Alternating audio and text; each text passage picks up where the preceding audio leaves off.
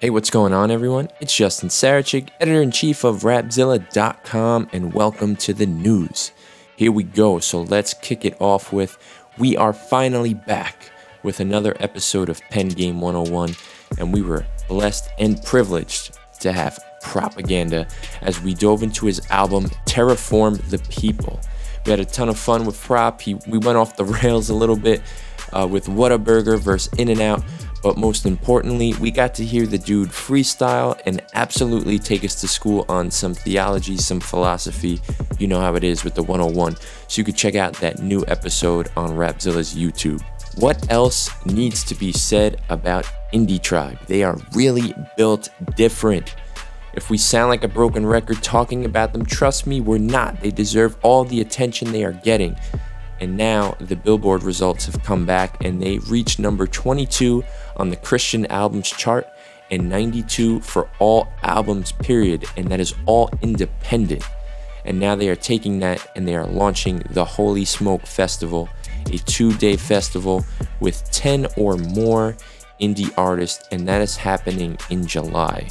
So stay tuned for that. We had an awesome interview with Rapzilla freshman George Rose where he spoke about how he got to this point now.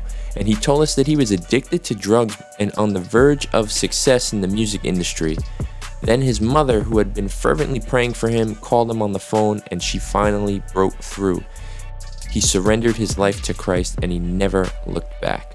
So he had a lot of things going on. He grew up in the church and then stumbled down the wrong path and he made it back. So you can check out that article on Rapzilla right now.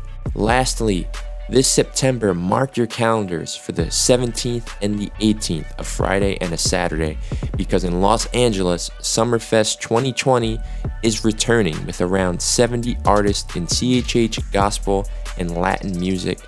I'm gonna be there, and so is everyone else in Christian rap music. You can head on over to 2020summerfest.com for more details and to get tickets. And why is it still called Summerfest 2020? Well, from the years to come and how it was branded, it's a summer festival. Obviously, with COVID, it was pushed back to September. And the 2020 is no longer a year, it is the 2020 vision that they have moving forward.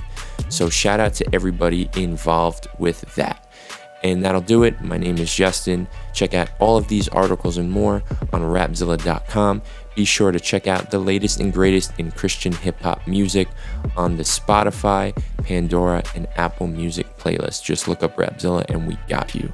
See you all next time. Peace.